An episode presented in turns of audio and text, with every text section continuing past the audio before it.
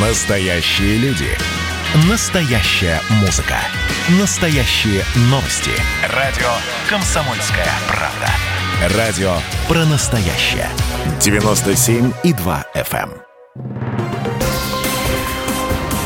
Союзное государство. Картина недели. Здравствуйте, я Екатерина Шевцова, это «Картина недели». В ней я рассказываю о том, что произошло важно в союзном государстве. Григорий Рапота, напутственные слова Дмитрию Мезенцеву. Какие они? И первые заявления Дмитрия Мезенцева на посту госсекретаря союзного государства. Союзная программа «Подведем итоги».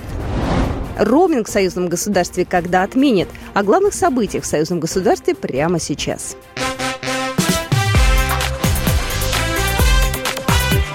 Главное за неделю. Президент Беларуси на этой неделе встретился с губернатором Приморья Олегом Кожемяко. Юрий Николаевич, привет, дорогой. Как жизнь здоров? Да, нормально. Не болел? Нет. Слава Богу. Приморье не болеет. Дружественный тон задан с начала встречи президента Беларуси Александра Лукашенко с губернатором Приморского края Олегом Кожемяко и Дмитрием Мезенцевым, еще недавно занимавшим пост посла России в Беларуси, а ныне госсекретарем союзного государства. Мы вместе нацелены на конкретный результат. И нам не может помешать ни пандемия, ни внешние попытки расшатать политическую ситуацию у нас и у вас. События последних месяцев показали, что в нелегкие моменты испытаний – подброшенных нам извне, обе страны могут рассчитывать на поддержку и помощь. Я прежде всего хочу поблагодарить, как гражданина России, вас, посла, он никогда бывшим для нас не станет, Российской Федерации, за ту поддержку, которую вы всегда оказываете Беларуси. За нами дело не станет. В январе этого года товарооборот Беларуси и Приморского края превысил 2,5 миллиона долларов. Это почти в 4 раза больше, чем в январе прошлого года. Беларусь поставляет в Приморский край грузовые автомобили, части подвижного состава, молочные продукты. Стороны готовы наращивать объем торговли. Белорусские строители под ключ возведут в Приморье здание театра. Оно станет частью масштабного выставочного центра. Проект стартует в апреле этого года. А на сентябрь запланировано открытие в Владивостоке торгового дома Беларуси. В Беларуси в начале недели вспоминали жертв трагедии в Хатыне. В памятном мероприятии 22 марта принял участие государственный секретарь Союзного государства России и Беларуси Дмитрий Мезенцев. Он подчеркнул необходимость сохранения исторической правды.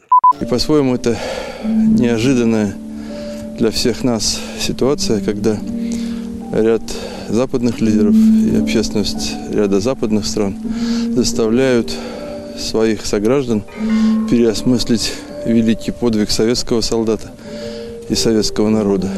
Мы, конечно, помним и никогда не говорим, э, забывая об этом, что победа добыта в коалиции с Соединенными Штатами, Великобританией и Францией, в коалиции с десятками других стран, которые выступили против всемирного зла. Но масштаб подвига советского народа переоценить невозможно. В канун годовщины трагедии в воскресенье 21 марта у мемориала прошел митинг «Реквием лампады памяти». Люди из разных уголков Беларуси собрались, чтобы возложить цветы. Многие приехали семьями. Президент Беларуси Александр Лукашенко заявил, что теории фашизма и сегодня порой находят своих приверженцев. И задача нынешних поколений не допустить повторения той страшной истории.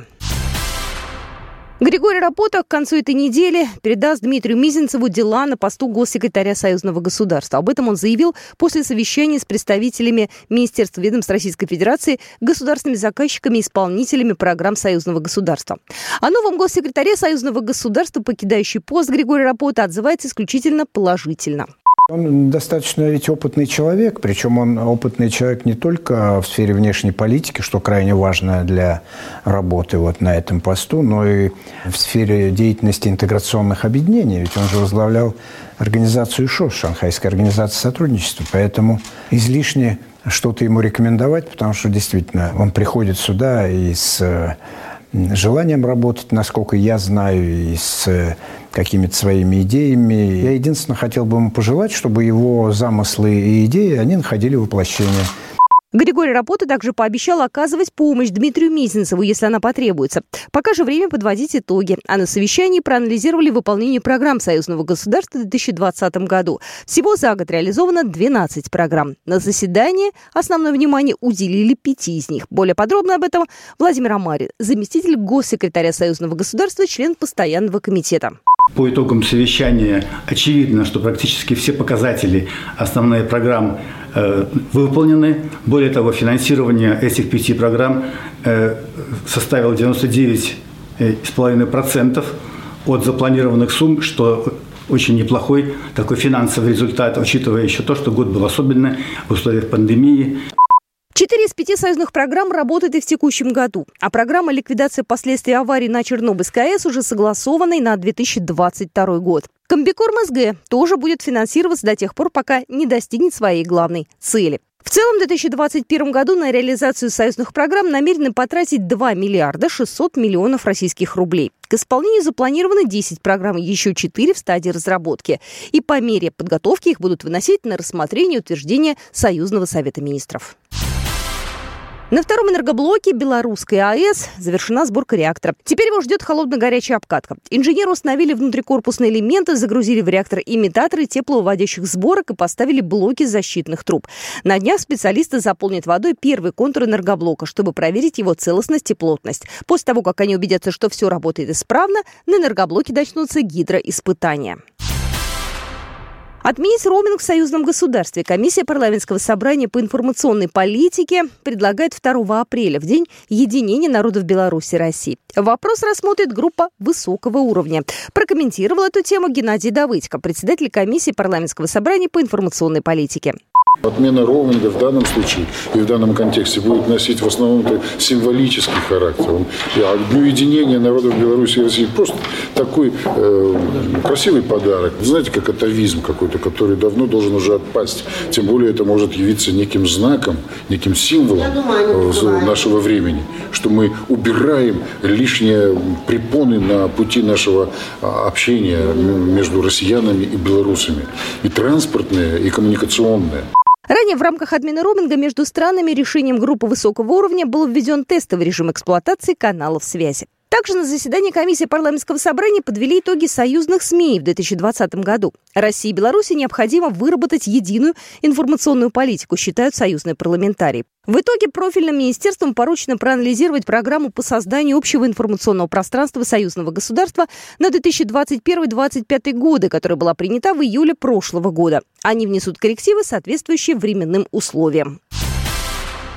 На этой неделе в Палате представителей Национального собрания Беларуси состоялась международная научно-практическая конференция «Историческая память и патриотизм. Важнейшие фундаментальные ценности белорусского общества и государства. Факты консолидации в условиях современных вызовов и угроз».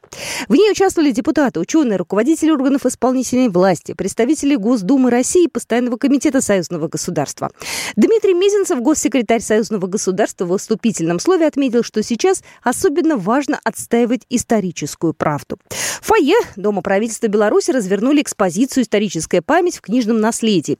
Здесь представлены издания из фондов Национальной академии наук, Президентской библиотеки и Национальной книжной палаты. Среди экспонатов книга «Раритеты военно-исторических музеев Беларуси и России», вышедшая к 75-летию Победы в Великой Отечественной войне при поддержке Постоянного комитета союзного государства. Уважение к поколению победителей – основа национальной идентичности белорусов и россиян. Об этом заявил председатель комитета Комитета Государственной Думы по образованию и науке Федерального собрания России доктор исторических наук Вячеслав Никонов во время Международной научно-практической конференции «Историческая память и патриотизм. Важнейшие фундаментальные ценности белорусского общества и государства. Факты консолидации в условиях современных вызовов и угроз». Что такое вообще нация любая, народ любой? Это памятники, память, это герои, это великие победы. Память о Великой Победе у нас в России, в Беларуси жила всегда и всегда будет жить, потому что мы наследники победителей. И для нас это очень важно не забывать. Мы одержали в свое время самую великую победу, вообще одержанную кем-либо в истории человечества. Ценой самых больших потерь в истории человечества. И мы абсолютно все, каждый из нас, обязан своей жизнью тому поколению. Поэтому уважение к поколению победителей, к самим победителям, это, безусловно, основа просто национального нашей идентичности, нашего национального сознания и нас, как людей. Промышленный выпуск вакцин от коронавируса «Спутник Ви» начался на фармпредприятии «Белмедпрепараты» в Беларуси. Об этом сообщили в Минздраве республики. Первая промышленная серия вакцины выпускают из полупродукта российской компании «Генериум», которая входит в структуру фармстандарта. Первая партия промышленной серии составит 100 тысяч доз. В дальнейшем в республике будут производить до 500 тысяч доз российского препарата ежемесячно. Начать вакцинацию в Беларуси планируют уже в конце апреля. Для граждан страны она будет бесплатна. Ученые России и Беларуси разрабатывают новый космический спутник. Аппарат изготовят белорусские специалисты, а его запуском займутся их коллеги из России. Проект реализуется в рамках программы Евразийского экономического союза, утвержденной в прошлом году. Более подробно об этом Сергей Золотой, директор предприятия геоинформационной системы Национальной академии наук Беларуси. Планируется создание орбитальной группировки космических аппаратов, причем три аппарата э, среднего разрешения с разрешением 5 метров будет создавать Казахстан, а два аппарата сверхвысокого разрешения с разрешением 35 сантиметров будет создавать Россия и Беларусь. На этот год запланирована фактически разработка э, нормативной базы по взаимодействию, но это фактически уже не в рамках двух стран, Россия и Беларусь, а в рамках пяти. Всего планируют разработать около 60 стандартов использования космической информации. Также будут разработаны положения, регламентирующие работу этих стандартов. Помимо этого, программа интеграции СГ предусматривает создание новых технологий и аппаратно-программных комплексов. Вот такие события происходили в жизни союзного государства на этой неделе. С вами была Екатерина Шевцова. Программа произведена по заказу телерадиовещательной организации союзного государства. Картина недели.